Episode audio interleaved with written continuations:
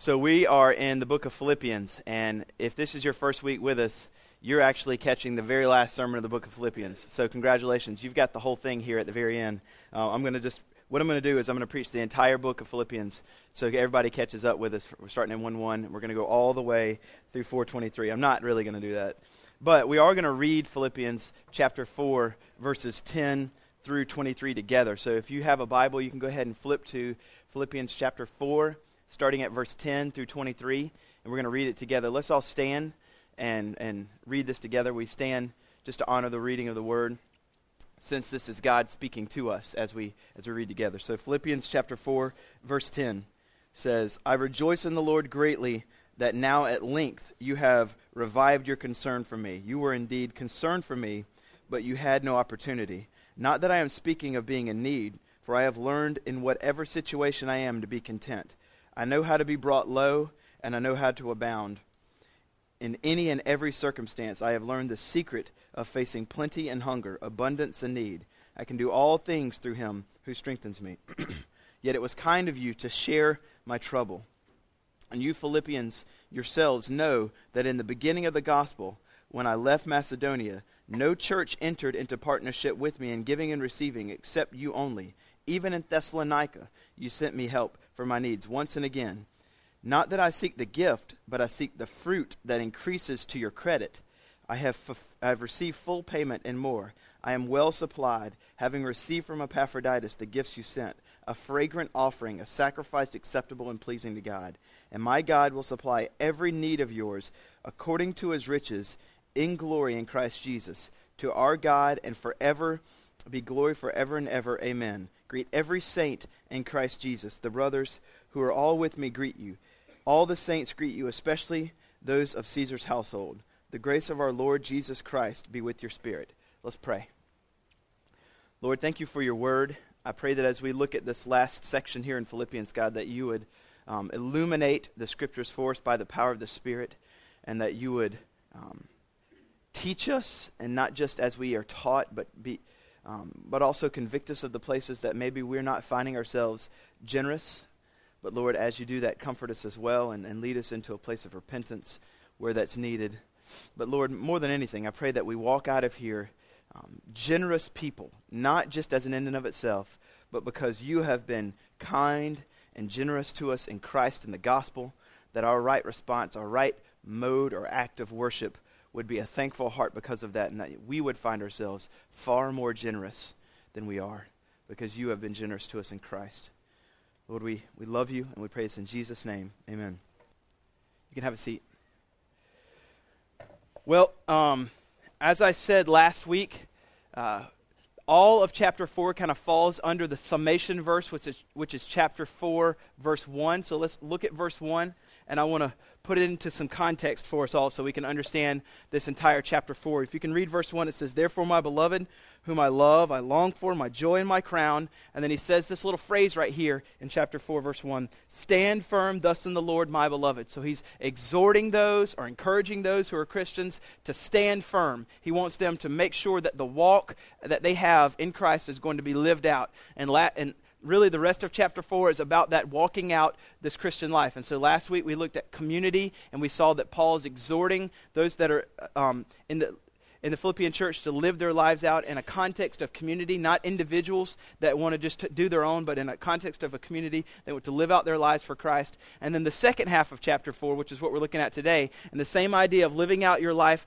standing firm thus in the Lord, is done in community, but it's also marked with a life that's generous. And so I kind of hinted at that last week. We're going to be talking about generosity next week. I just hinted at it because I didn't want you to like sit out this Sunday because usually when you hear about, oh, it's going to be talking about money and generosity, I ain't going that week. I'll just go the next week. I hinted at it and I just left it out there and I fooled you to come back this week. So um, I'm just kidding, really. But um, really, I wanted to say a couple things before we jump into the sermon on generosity, giving, and money because sometimes sometimes as we hear sermons on generosity, giving, and money, the thought is um, all this is going to be about is he wants my money or the church wants my money and I don't ever give enough money. How come I can't give more money and all these kinds of things and we can we can launch over into that. Maybe you're not that way, but at least sometimes I am that way. And he's like, oh, it's the first week I'm here, and they're talking about money, really? So um, I want to I say a couple things to maybe soften this idea, because I'm not just going to say money, money, money, giving. I'm, I'm going to put it all in the context of what I like to call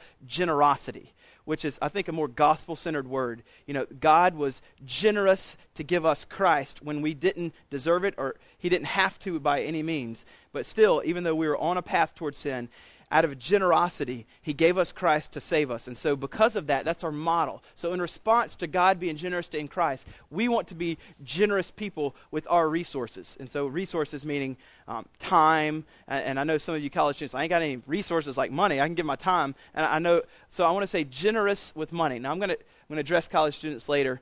Those of you might feel like you're broke um, to try to help you see that maybe you're not. But let me just disarm a couple things when it comes to the way some of us might respond when we say we're going to talk about money, like, oh, money sermon, great. Um, let me let me say a couple things. Number one is this: um, God wants. This isn't on the. This isn't my, my, my points. This is just introductory points. Um, no, first thing is. Uh, this sermon isn't something you should just kind of run away when we talk about money because, number one, God wants your heart, not really your money. God wants your heart, not really your money. 2 Corinthians 9 7 says, Each one must give as he has made up his mind, not reluctantly or under compulsion, for God loves a cheerful giver. It's not God loves givers. God's just excited about givers. Money, money, fine, I'll give it. That's not what he wants. God loves a cheerful giver. So the first reason that we shouldn't be freaking out about money about sermon is because God wants your heart more than he wants your money. And I, and I think we can all agree that if I give my heart over to Christ and I say, Here's my heart, Lord, then whenever I have to give or whenever I get to give more accurately, I want to. It's like a heart response that wants to. It's not begrudging, like, oh, I really want my money for, you know, whatever. The second thing is um, not just that God wants your heart, wants your money. The second thing is all the money you have isn't yours anyway. It was given to you by God in the first place. It's not like you can say, I've got my money. No, no, you don't. Actually, God gave you every single, and me, every single bit of money that we have anyway. Everything, everything has come from His hand. Um, we don't live in a world where God didn't own everything and give it out to us. God gave you every single thing that you have. So when we're talking about money, you're like, oh, it's just about my money. Um, remember that it's actually not yours, that God gave it to you anyway. So the first thing is God wants your heart, not your money. The second thing is it's, it's not really yours anyway. And I, I, think that's true not just for Christians, but people that don't know Christ either. The third thing is this, and this might be, um, this might be helpful, is, oh, God just wants some money. Here's the, here's the last one. God doesn't need your money. Like, he's God. He doesn't need any money. Let, let, me read Acts 17, 24, 25. It says this The God who made the world and everything in it, being Lord of heaven and earth, does not live in temples made by man, nor is he served by human hands. Here it is, as though he needed anything, since he himself gives to all mankind life and breath and everything. So, God doesn't need anything to be self sufficient. Um, and so it's not like God's like, on waiting edge, like, oh, are you going to give me your money? I need it because I really got these bills I need to pay. I really hope they give me some money. God doesn't need anything from us. And so that's why I say it's God really wants your heart more than anything. He's, he's more in tune with trying to get your heart to be um, wanting to live out an affectionate for Jesus. And one of the ways that that's manifested, one of the ways that that's evidenced, is by the way we give our money in a generous fashion towards the things of the Lord. So I just wanted to throw that out there. Let me read um, a quote from John Piper from a book called Don't Waste Your Life on the, the uh, importance of making sure that we as Christians are thinking about how um, our possessions are not for ourselves, but they're for a higher purpose. This is what he says The issue is pervasive because it is crucial for the witness of the church, talking about money. He says, if we want to make people glad in God, our lives must look as if God, not possessions is our joy. Our lives must look as if we use our possessions to make people glad in God, especially the most needy. So, the reason why we've been giving possessions is not to just try to make ourselves happy, which I'm not saying it's wrong to take some of the gifts from God and enjoy those and be happy. Like when I give things to my kids, I don't want them to say, Thanks, God, uh, thanks, Dad, well, that's weird. Thanks, Dad, but I'm not going to be happy as I play with this toy. I enjoy, as I give them things, seeing them happy. So God gives you things because He enjoys seeing His children happy. But also, I want my children to learn to say, um, just as I want to learn, God's given me possessions not to just make myself happy, but to make others happy in Christ. And so, um, as we're going into this, I just don't want us to make the mistake that thinks that this is just a sermon about money. Um, but instead, I've said this over and over many, many weeks. Um, perhaps you've been here. The goal of preaching is not for you to alternate your beha- behavior for some, in some way so that you can just go live out a more dutiful, moralistic life moral behavior switched. That's not what I'm after, after at all. That might happen, but what I'm after as I preach is that you would exercise or put your trust and believe in Jesus, that you would pursue after Christ. So, what I'm after is a deep, abiding faith and trust in Jesus. And from that, I think that we'll all want to live lives that glorify Him even in our giving. So, I'm preaching for faith. That's all I'm after. Not, not at all preaching for your money. Because God doesn't need it, He wants your heart. And so, as we're going into this text, just a bit of a reminder, if maybe if you if this is your first time here, um, Paul is finishing out this and really wrote the whole letter from jail. So in the context, he's he's definitely in lack at this point. He's a, he's very much in poverty. He's in a hole in the ground, about 20 feet down, um, and so he doesn't have very much going on. And he's writing this letter to them as because the Philippians heard about Paul being in jail and decided we want to bless Paul with a gift. Was probably money, but it was something. We want to bless Paul with a gift, and they sent this gift by with Epaphroditus over to Paul, and they gave it to him. And while Epaphroditus was there, we know he got sick, but eventually Paul wrote this letter thanking them for the gift that they sent, and, and gave the letter to this letter we're leading Philippians to Epaphroditus, who took it back to the Philippians, and they're reading this. And Paul is basically over the course of this letter filling it with doctrine, talking about the gospel, but also thanking them for the gift that they sent. And so um, you'll see here as we're looking at this last section that Paul's primarily going to be talking about the gift and namely the generosity that kind of overflowed from the Philippians, um, and this generosity that overflowed from the Philippians, he's talking about in these verses. And so that's what we're going to talk about is generosity. Now, the title of the sermon is Six Treasures of Being Generous. And so I, I think you see what I'm doing there, right? This is really six truths of being generous, but I, am being punny, so I throw a little word treasure in there and saying it's truth. And so I just thought that was for free. Um, so basically, what, what's going on here is if we start pursuing generosity in our life, when we start pursuing wanting to be the kind of believers that are generous, then certain things start happening in our heart, certain things start happening in our life. And the things that we're going to see today, today are these six things that happen in our life, the six truths or the six outcomes in our lives if we're generous, the six treasures. And I think if these things happen, they are treasures that they happen. So, six treasures of being generous today. So, let's go ahead and look at verse 10, and we'll go ahead and, and start. Here we see in verse 1 it says, I rejoiced in the Lord. Again, rejoice is just all over. Christ our joy. The whole book is about joy. I rejo- the whole letter, Philippians. I rejoiced in the Lord greatly that now at length you have revived your concern for me. You were indeed concerned for me, but you had no opportunity. So Paul's not saying, so I got some money from y'all a long time ago, and I'm finally happy to see at last. I think even the NIV translates it at last, like finally, brothers, you got it back in gear and you started giving me some more money. Paul's not saying that. Um, I'm just finally glad that y'all finally got your act together so that you can start sending me some more, more money. Instead, he's saying, I'm just so overjoyed that you have chosen to bless me with this gift. I am, I am very happy that the Lord has made it possible now for you to be able to do that for me. Now, one can hear this and say, and Paul's saying, so don't forget to keep the money given. You know, here's the 800 number on the screen. Keep calling it and give me your credit card number so I can have some more. That's, Paul's not trying to ask for a second, third, and fourth and fifth gift. I can just show that from one verse. Look at verse 18. If, you, if you've got enough, then you wouldn't say, I'm fully supplied. I've got everything I need. Like that's what he says in verse 18. So he's, he's not saying, so keep the money coming, because he tells them in 18, um, I have received full payment more. I am well supplied. So he's not, he's obviously just thanking them for the gift not saying, I need more, because he's saying, I'm well supplied. I got everything I need. Don't need any more.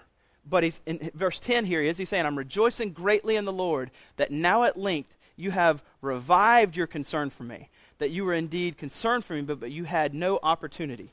Now, let's talk about the Philippians for a second. They're always over here on this side of the stage. Um, the Philippians did not have a whole lot of money. They were, they were really poor. They weren't in a, a, wealthy kind of city. They, these people, particularly these people uh, if you look at Acts chapter 16, where Paul planted the church, these were pretty low income people when he planted it.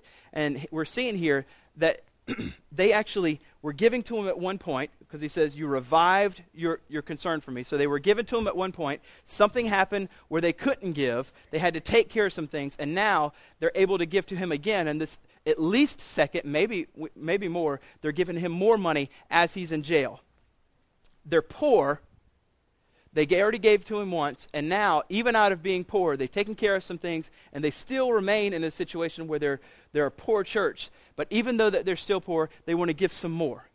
Now, that kind of generous heart is something that we should take note of. So here's the first thing that I want you to see. If you are the kind of person that is seeking to be a generous person, a treasure, or something that happens to us when we become generous people is you'll develop a concern or passion for other people's struggles, even at your own expense. Now, this is just the way I'm wired, and maybe you're not wired this way, but I can remember earlier in life, 20, 25, generally people's concerns and people's struggles, um, especially 2021, were pretty much unnoticed by me. I just, for some reason, kind of lived in my own little tunnel vision world, and I never ever noticed them. And I got married to Christy, who is not that way at all. And because of her, she's opened my eyes to things, and I've become, um, by God's grace, able to meet some of these needs like Paul has, try to do some things for people. And when that's happened in my life, I start developing even a deeper concern or passion for more people. And I'm willing to do it at my own expense. It, it actually brings me joy to do it. And so, one of the things that we should note from here is you're, you're saying, but I just don't know. I just don't know if this is the kind of thing I can do. Giving makes me nervous. I only have a certain amount in my budget, and I don't know that I can do that. I want to, but I feel like watching people's concerns, doing that is going to be something I'm going to struggle with. It's not going to happen, and I don't really notice it. I think that one of the treasures is once you start doing it, once you start noticing, and even out of if it's causing you some more expense than what you want to, you start giving it, you're going to start even noticing more. And one of the benefits or the treasures of this is that you'll see more, and when you see more, you're going to give more. You're going to help people even more. This is what's going on with the Philippians. Remember, here they are again. They don't have any money, they're poor, and they're hearing Paul needs things, and they're wanting to send money to him anyway. So, I don't think any of us can use the excuse, well, you know, in a year or two years, or finally, whenever I get all my finances in order, I'm going to be able to do it. Because of the gospel, even in our lack, we can trust God and we can start giving generously to meet people's needs. Um, so let's go ahead and uh, keep going. I want to show you some more things in 11 through 13 here. Uh, 13 is, you know, one of the most quoted verses in the Bible. Look at 11. It says, "Not that I am speaking of being in need." Now remember, Paul. We know that he had a need, but he's not trying to make them feel like, if you don't help me, you know, it's all downhill for me. I could die next week. He's not saying, not that I'm trying to speak of being in need, because I have learned in whatever situation to be content. Now, he's going to throw out two situations here where contentment is something that he's learned. The two situations are, and more than likely, everybody in this room is going to identify with one of them. One situation is extremely poor with nothing, which is where Paul is right now. The other is extremely wealthy with all needs met. And he's going to throw out both of those situations, and he's going to say, In either place, I have learned how to be content. But there's a secret to that contentment, and he's going to tell us here in just a second. Um, because not that I'm speaking of being in need, for I have learned in whatever situation to be content. I know how to be brought low, I know how to be poor, and I know how to abound. I know how to be rich, and I know how to do both of those things to the glory of God. And he says, and in any, I know how to be abound. And in every, any and every circumstance, here it is, I have learned the secret of facing plenty and hunger, abundance and need. I've learned the secret to whenever I'm in a situation, if I'm poor or I'm rich, there's a secret that's supposed to happen in that. And I know what it is, I know how to do it. And then he says, verse 13, I can do all things through him who strengthens me. So don't take 13 and rip it out and say, I can do all things through Christ who strengthens me. I'm Superman and I can, I can do whatever I want. I can fly. I can, you know, I mean, it's not what we're talking about here. It's not God's calling you to be in the NFL because you can do all things through Christ who strengthens you. That's not what we're saying. We're saying, in the context that Paul is using, is in the context of learning how to be content in either situation, whatever it is, I know how to go into it because there's a secret involved. And the secret is, I can do all things through Christ who strengthens me. In other words, the secret is Jesus.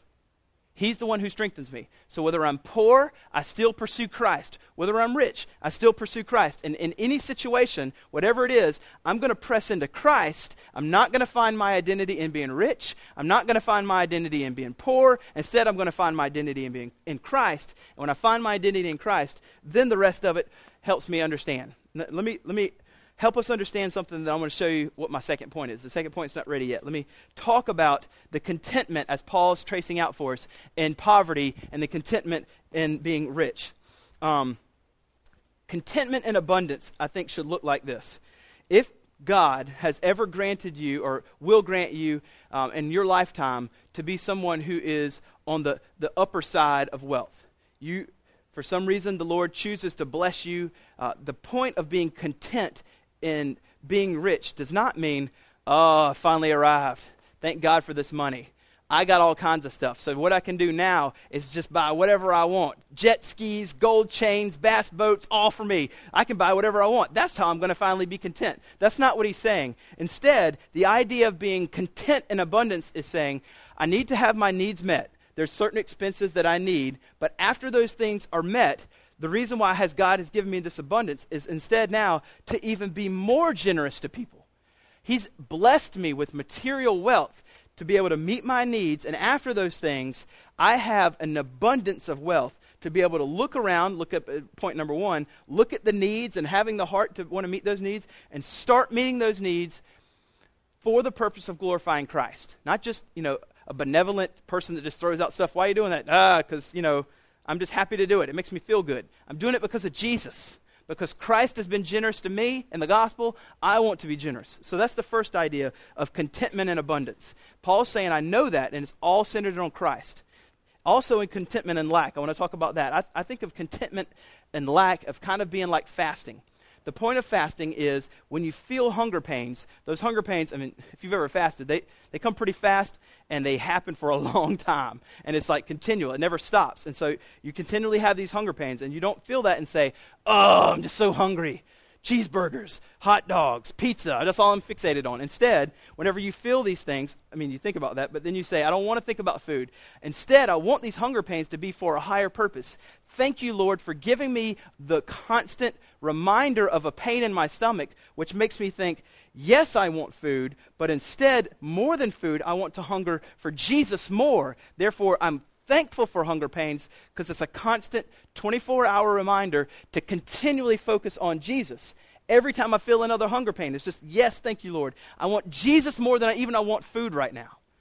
And I think contentment and lack is the same thing. Whenever we don't have our needs met, whenever we're struggling to pay bills, whenever we are wondering how we're going to, you know, we're ever going to stop eating ramen noodles, those things, whenever they happen, you're saying, yes, there is a part of me that wants food or money or life to be easier financially, but instead, as those things come, I don't just take those things and say, oh, I wish things were easier. Instead, I want to take those things and let that be a reminder of me that lets me say, yes, those things would be nice, but instead, more so, I want Christ. I want to point towards Christ. I want my entire life to be thoroughly satisfied only in Christ. Now we're starting to understand what Paul's saying about being content in lack and content in poverty. I mean, in, in abundance. And both of those things are centered in on Christ. Now, say all that to say, the second thing, second treasure is if God grants either one of those, um, you'll learn to give to others. You'll learn to give more to others. This is what an outcome is.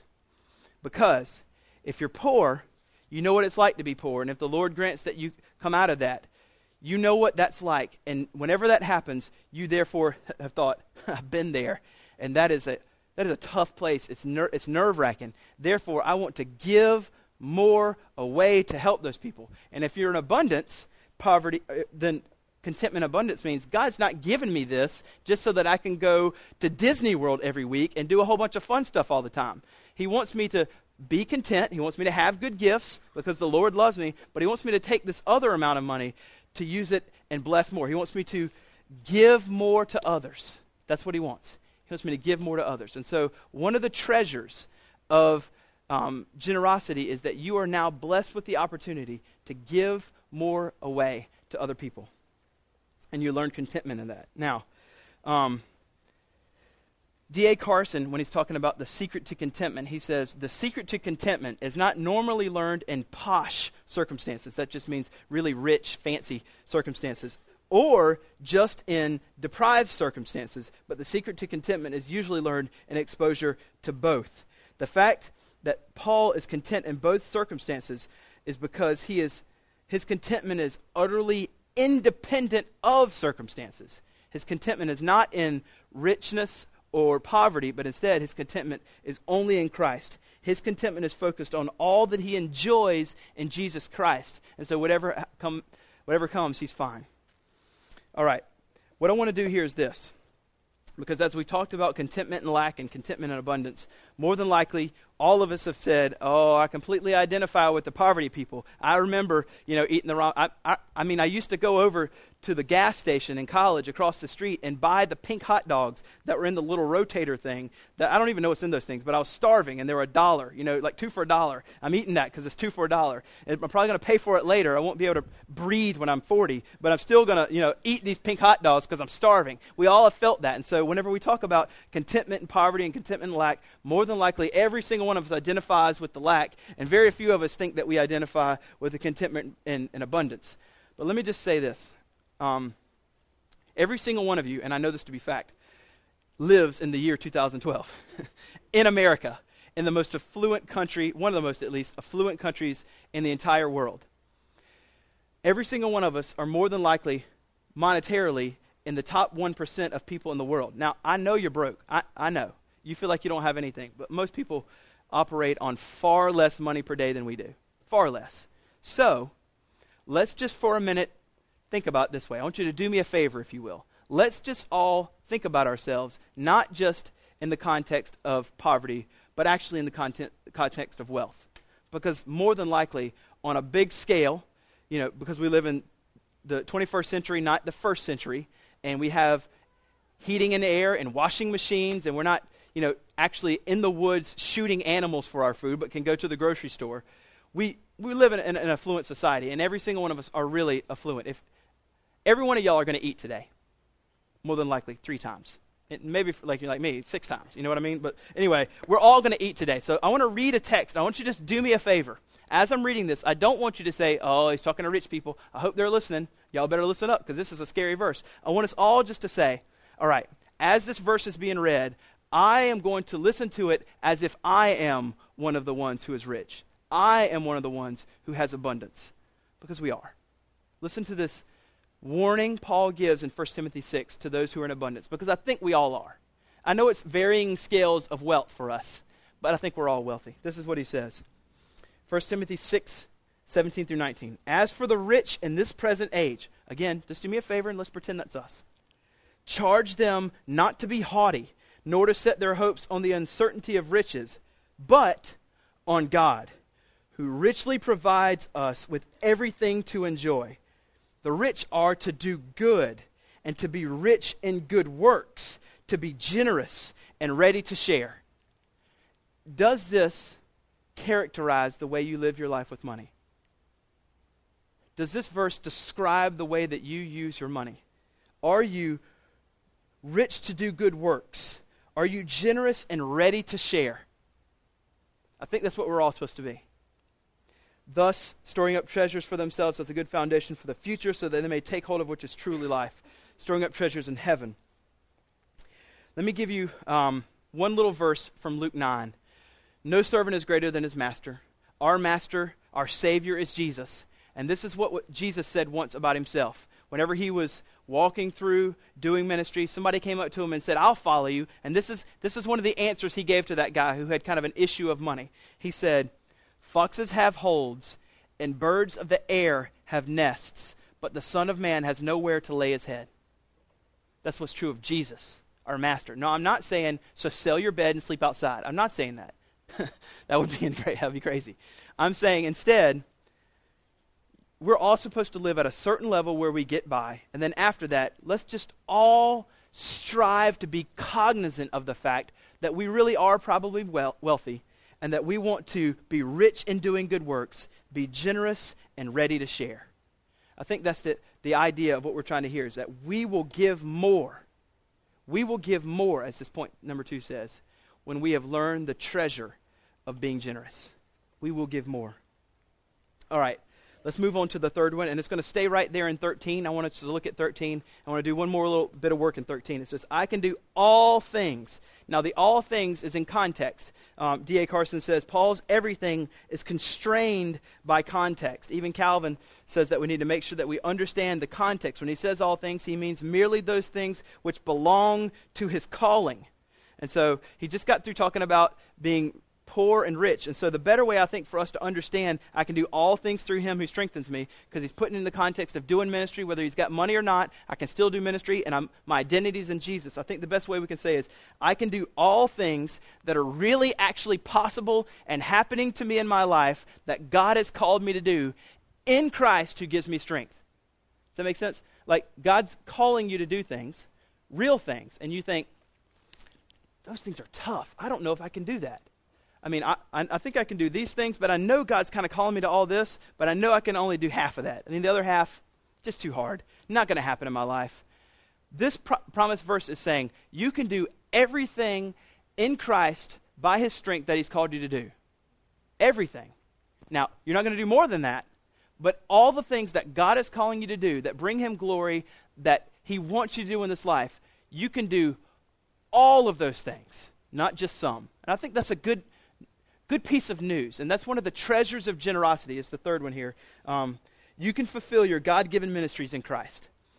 Everything that He's calling you to do, everything that He's calling you to do, is absolutely possible in Christ. Now, I'm not saying that the other, let's not confuse what He's calling you to do versus what you want to do, but all the things that He's calling you to do. And those things could be massively big and crazy. Every single one of those things are possible to do in Christ.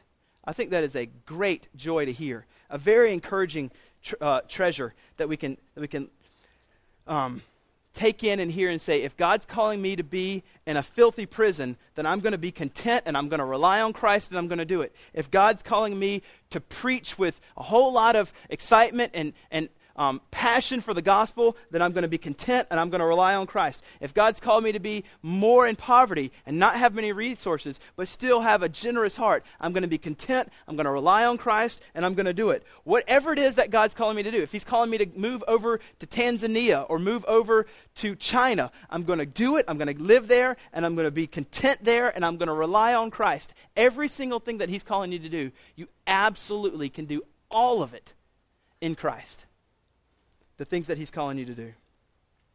So, um, let's move on to 14. That was the third one. The fourth one is going to be in 14 through 16. I want to show you this. Um, this one's kind of a, an interesting idea. It says, Yet it was kind of you to share my trouble. So, Paul is going back to the gift that they gave, and he's saying, It was very kind of you to share in my trouble. Now, remember, we know that this is at least the second time that they've given to him. And it says, And you, Philippians, yourselves, know in the beginning of the gospel, and what that means is, in the beginning of the time that you became understanding or acquainted with the gospel. So P- Paul's pointing back to Acts chapter 16, the first time he went to Philippi. He goes, You Philippians know that that day I came and you started understanding the gospel. Whenever I left Macedonia, whenever I left that region of Macedonia, the city of Philippi, and went somewhere else, you, as soon as you began to understand the gospel, it says, um, when I left Macedonia, no church entered into partnership with me in giving and receiving except you only. So here's the idea Paul goes and he plants a church in Philippi. After he does it, he gets it established, and he goes over to the next city, to Thessalonica. And as he's over there, I mean, weeks later, just weeks later, this particularly new, fledgling, poor church in Philippi says, we, that guy brought us the gospel. We already want to give him a gift. So we're going to send a gift and we're going to give it to him. So he's over in Thessalonica doing the exact same thing he just did in Philippi, planting another church. And here comes a gift from the Philippians, brand new Christians, fledgling, poor. And Paul gets that gift and he's saying, as a matter of fact, no church entered into partnership with me in giving and receiving except you only. So he's just amazed that they were so quick to respond with generosity.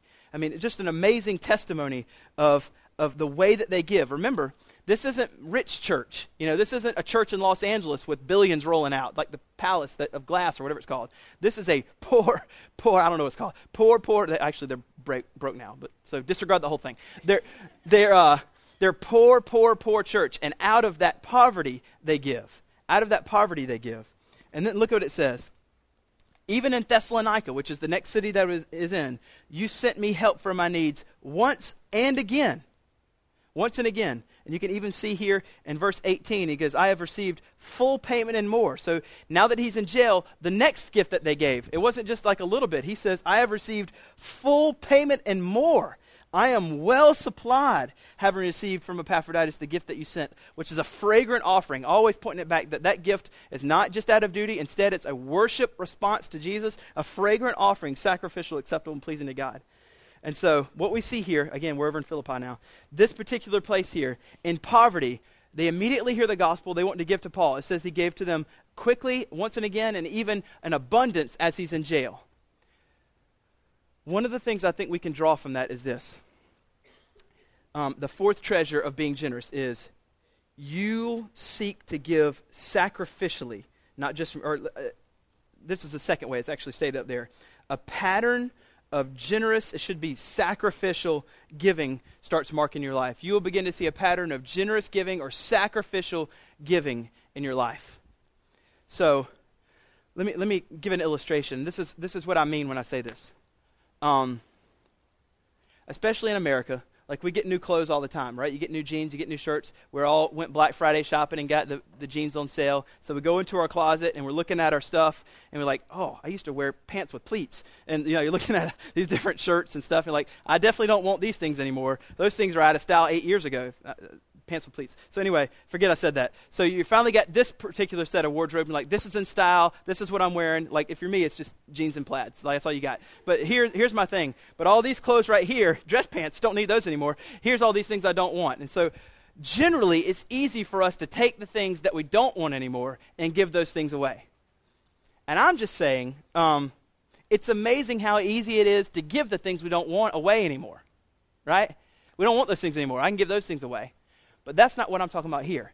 We're not, we're not saying, so grab all the stuff you don't want anymore, put them in trash bags, and throw them at someone's front door and feel good about being generous.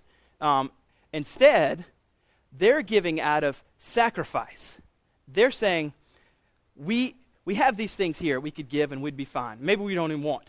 But instead, we're not just going to give these things, we're going to edge that up a little bit, and that's how much we're going to give.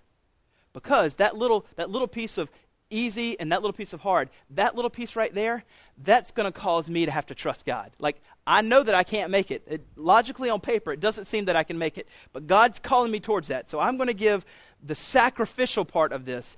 And in that little piece right there, I'm nervous about, I'm just going to say, God, I trust you. I don't know how it's going to happen. I just, I want to trust you more. As Philippians 13 says, I want to press into Christ and find my identity in you and not, not money or things. And so I'm going to, I'm going to trust you here. And if you've ever had one of these kind of seasons where you've just given and it's out of trust, I don't know how I'm going to make it. I'm going to do this and I'm going to give it away. I'm going to see you meet my needs later, Lord. I think we all want to live in that level of faith right? We all want to live in that level of trust with Jesus. We don't want to just coast and everything's easy and we're never nervous about how God's going to supply our needs. But we want to live in that level of faith so that when He does come through, we're like, You did it again, God. What was I thinking? I want to even do more now. Like, that's the way we all want to live, right? And this is what He's calling us towards. He wants us to live in a life where we are constantly living in an area of sacrifice. We're not just throwing away our excess, but we're actually making sacrifices. Again, the goal of every sermon is faith, not dutiful changing of moral behavior. I'm preaching for faith. I want you to shoot for the place that's going to cause you to trust Jesus more in your life. Find your identity in Christ more. Say, unless, unless you do this, God, it's not going to happen. I'm putting my faith in you. And so, the fourth treasure is that we will seek to be generous, sacrificial givers, and it'll begin to mark our life that we will not just give from excess, but we will give from sacrifice. Um, let me read for you a couple, couple quotes here. First, from Matthew 16. I'm sorry, Matthew 6. Do not lay up for yourselves treasures on earth where moth and rust destroy and where thieves break in and steal, but lay up for yourselves treasures in heaven where neither moth or rust destroys and where thieves do not break in and steal. For where your treasure is, there your heart will be also. This is what Christ tells us. Um, Robert Murray M'Cheyne, a Scottish pastor, says this. He lived um, in 1800s. He lived to be 29. And in the book Don't Waste Your Life, Piper quotes Robert Murray M'Cheyne, and this is what he says. Robert Murray M'Cheyne is writing to people who are calling themselves Christians who have money. And this is, he lays out for them a caution where they have, if they have lives that are just kind of um, shown that I'm just going to give out of my access, but I'm certainly not going to give sacrificially. I'm not going to let a mark of my new life in Christ be that I want to be generous. This is a, uh, a caution that M'Cheyne says to them. And this is just if you find yourself in that pattern, if you find yourself that the dominant portion of your life is only marked by hoarding or holding on to things, this is what he says I am concerned for the poor, but more for you who have money.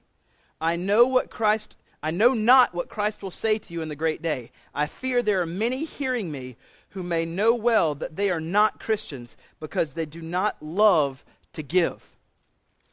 To give largely and liberally, not begrudging at all, requires a new heart.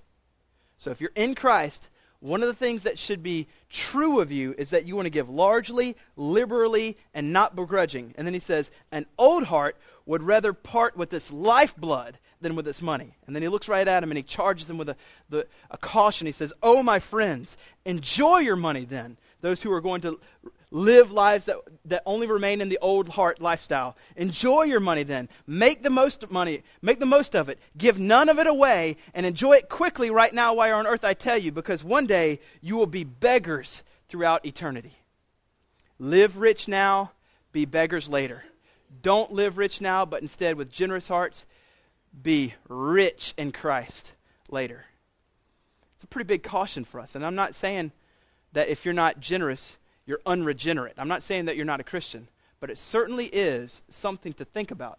One of the characteristics of the new heart is that they get, want to, they desire to give largely, liberally, and certainly not begrudging. Now, we all might have our moments, but the, the large picture of our lives as Christians are largely, liberally. And, and the reason why is because we're understanding the gospel. Jesus was given to us by the Father with such grace and such enormous generosity. The more we understand that, that's who we become. And so it's all grounded in the gospel. Listen to this. This is Calvin. This is 500 years ago. This is what he said. And, and tell me if it doesn't sound like right now. He says, we should sacrifice our abundance of money on things like the poor and those who do the ministry of God, but instead we squander it and waste it on things like luxury, food, um, expensive and overpriced clothing, and mansions. That's what Calvin said 500 years ago. That's pretty amazing, and I think indicting that um, he has his finger even on the on the 21st century. I think.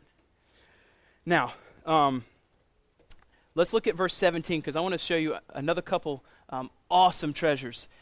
Next one's in 17. Paul is saying, Not that I seek the gift. Now, he's talking about this gift that he has, and he's saying, Really, thanks for the gift. It's going to help, but that's not the primary thing that I'm driving for is the gift. There's something deeper about it. And he says, Not that I seek the gift, but I seek the fruit that increases to your credit. Or you can, if you have a footnote, it says, I seek the profit that accrues to your account. So what he's saying is this um, the fact that you've given me a gift is good, and I appreciate that. But there's something actually bigger at play here. The money exchange is good, but the reason why you're giving me money is grounded down deep in your heart. And if your heart is for Christ, that means now you're starting to bear fruit for Christ, or the way he says, there's fruit accruing to your account, which means if you're bearing fruit for God, you're moving along in Christ's likeness, the there's evidence the fact that you've actually become to know Christ, that you have a new heart, and now you're becoming more and more like Christ. And so, one of the great um, treasures of generosity that happens in our life is this fruit, which is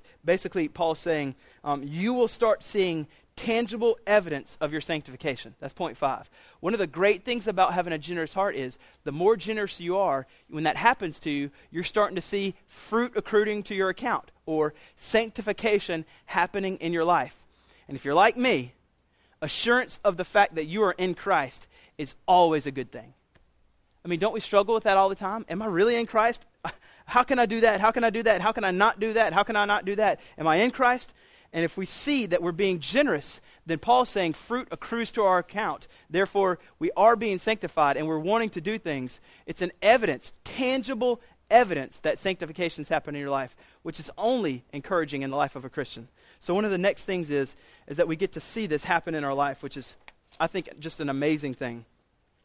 All right, here's the last one and then we'll we'll conclude. It says in verse 19, "And my God, now remember, he's talking to people in Philippi that are broke. I'm talking broke. They don't have a whole lot of money and they lived 2000 years ago, so they don't have, you know, electricity and things like that. He says, "My God, you gave a gift out of poverty, which probably lowered even the amount of money you have, Philippian church. And he says, My God will supply every need of yours according to his riches and glory in Christ Jesus. Now let's put this in perspective. This church already didn't have a lot. Then they gave even more, which even lowered the amount of money they have. So, how are they going to meet their needs? you ask that question, like, that's got to be a, a legitimate concern of theirs. Paul says, Don't forget, God will meet every single need that you have. So there has to be something happening in their life. And I think this is one of the best ones is this. Your, a treasure of being generous is that your realization of what we need versus what we want will be adjusted. What they need is going to be met. And maybe what they needed wasn't necessarily what they thought. But as they gave out of poverty and God's promising to continually meet their needs, they're thinking to themselves, you know what? What I need versus what I want is not the same. And so, for all of us, as we give more and more to Jesus, what we need versus what we want becomes adjusted. Oh, I need this, I need this, I need this, I need this. Maybe not. You just want it. But the Lord knows exactly what you need and will supply those particular things that you need. And the rest of it can be used for His glory. When we know that God will supply every single of our, one of our needs in Christ Jesus, we're free then at that moment to be the kind of giver that glorifies God. We're free to, to give out our, our things and hold things loosely for Him. We are free to give others um, the things that they have when they need them because we know that God is going to supply our needs as well. It's a promise right here. Now, why would we do that? Why would we want to do that? Because, verse 20, to God and Father be glory forever and ever because everything that we have to do when it comes to generosity is all rooted in the glory of God. God wants us to be generous people because of the glory of God in Christ Jesus in the gospel. So it's all about Christ and it's not about ourselves. Let me uh, let me conclude with these last set of verses, and then I got one little verse I want to read, and then we'll be done. This this last set of verses I think is incredible. Usually, when you read these last little verses in, in Paul's letters, you kind of blow through them and say, I read all verses in Philippians, and I can move to the next one. What's next? Um, but let's not do that. I want you to see something that I think is just awesome. All right, verse 21. Greet every saint in Christ Jesus. So Paul's talking about greeting saints, and he wants to do this. because Greet every saint in Christ Jesus. The brothers who are with me greet you. All those, all the saints greet you. Now here it is. Especially those of Caesar's household. I think he's kind of doing that with a wink, wink, and nod, nod. I'll, I'll tell you why. The grace of the Lord Jesus Christ be with your spirit. Paul was arrested for being a Christian and thrown in jail. And when he gets to this place, he's in jail, and Caesar's thinking to himself, This guy, Paul, People are meeting Jesus. People are, he's a danger to society. I want to get him off the street. I don't want him talking about Jesus. I'm going to stick him in this hole in my household, and nobody's going to hear about Jesus here. That's what I'm saying. And so Paul gets this letter. I think it's so great. And he's writing to the Philippians, and he's saying, I know y'all are kind of nervous about me not getting to do ministry anymore, people meeting Jesus. Remember in Philippians 1, he's like, People are preaching the gospel here. I'm fine with it. I'm in jail. This is Paul's little way of saying, Yeah, Caesar brought me here so no one gets saved. Hey, every saint in the household of Caesar also sends you greetings. Meaning, Caesar brought me here so that no one would meet Christ. And guess what's happening now? In his own house. I'm preaching the gospel. People are meeting Jesus. So in any context, I just ran this big number on Caesar. He don't even know. Like he brought me here, and people are getting saved. So I think that we, what we can hear from this is this: any context whatsoever, whether you are poor or rich, whatever it is, you are brought there by God, and He wants you to proclaim the gospel in any situation. There's, I, I know we have times where we're feeling like this is, I got to get through this season first. I mean, it would be a tragedy if Paul says, Well, I'm in jail. I got to get through this season first. Then I can start telling people about Jesus. No, no. In any situation you're in, God wants you to use that particular situation right now, just like Paul, where he's telling them, especially those in Caesar's household that have come to Christ because of me. Got you, Caesar. Any t- certain situation at all, this is an opportunity for you now to proclaim the gospel with fervency, with, with passion. God has put you there right now to tell the gospel. So, um, let me read one little, uh, since we're in the context of generosity, let me read one little verse from Mark 12, and then we'll be done. Um, and we'll go into a time of worship. And the way we do it here at Remedy is we have a few songs after. Corporate worship through song is a tremendous gift by God. This is not just like the filler. Like we don't have songs just so we can feel like you've gone to church. And so we we did sang and we had preaching and that was it. So I went. I really went to church. Corporate worship through song is a gift by God where we can come together as a body and proclaim out to Him with one voice that He deserves all the glory and everything is for Him. So we have a space for that. And so, we want you to do after this sermon is if the Holy Spirit's convicting you or the Holy Spirit's asking you to think about being more generous, or perhaps you just want to pray and read, you've got a few songs here where you can do that and stand and sing out with us um, as we worship Jesus. And so, I want to read this particular verse and then we'll conclude. Um, in the context, again, of generosity and asking yourself, where am I in terms of generosity? Listen to this. Jesus tells this story to his disciples as a woman walks in front of him. He says, and Jesus sat down opposite of the treasury and watched people putting their money in the offering box. Many rich people went in and put large sums, and one poor widow came and put in two small copper coins, which make one penny. And he called his disciples to him and he said to them, Truly I say to you, this poor widow has put in more than all those who are contributing to the offering box in terms of percentage. And he says this for they all contributed out of their abundance, but she, out of her poverty, has put in everything she had, all she had to live on. This is the posture of the heart that God wants us to live our lives when it comes to our resources, our time, our finances, our entire life. He wants us to give all to Him all of your heart. Remember at the very beginning? God's after your heart, not your money. He wants you to not give a portion of your heart to Him, and the rest is for you and your spouse or your whatever. He wants all of your heart, and out of that, that informs how you deal with your spouse. That informs how you handle your money. That informs how you discipline your children. That informs how you will finally have the courage and bravery to tell the people in your life that don't know Christ about Him. She gave all she had to live on.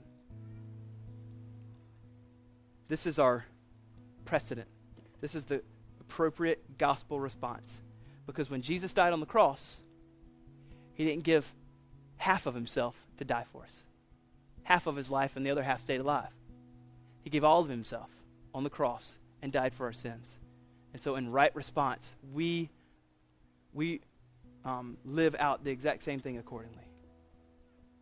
And so just, I'm trusting the Spirit here. Do, do the hard work of searching your heart and asking if this is what the Lord would ask you to do. I, I'm not saying, therefore, in conclusion, you should have a big offering at Remedy. that is the farthest thing from my mind. Therefore, in conclusion, you should have a heart that is generous, that maybe will support a missionary, that maybe wants to support a compassion child, that maybe wants to fill in the blank. That's my conclusion. Spend your money on Jesus. Use your finances for Jesus and His glory. So let me pray, and then we'll have a time of worship where, however, the Holy Spirit's leading you to, to respond, I just trust. And maybe after a time of reading and praying, you'll, you'll stand and sing with us together. Let's pray. Jesus, thank you so much for your word. I pray for my own heart and all of us here that we would have the kind of hearts that want to be generous with the resources that you've given to us. That we would really think about and consider that you're after our heart, not our money. And everything we have is yours anyway. And so, from that, Lord, um, there's certain maybe apprehensiveness or fear from thinking, I don't know that I can, I can do it, God. I don't know that I can make it. I, I feel like you're calling me towards a more generous lifestyle, but I'm nervous and I'm scared about how I can actually make it.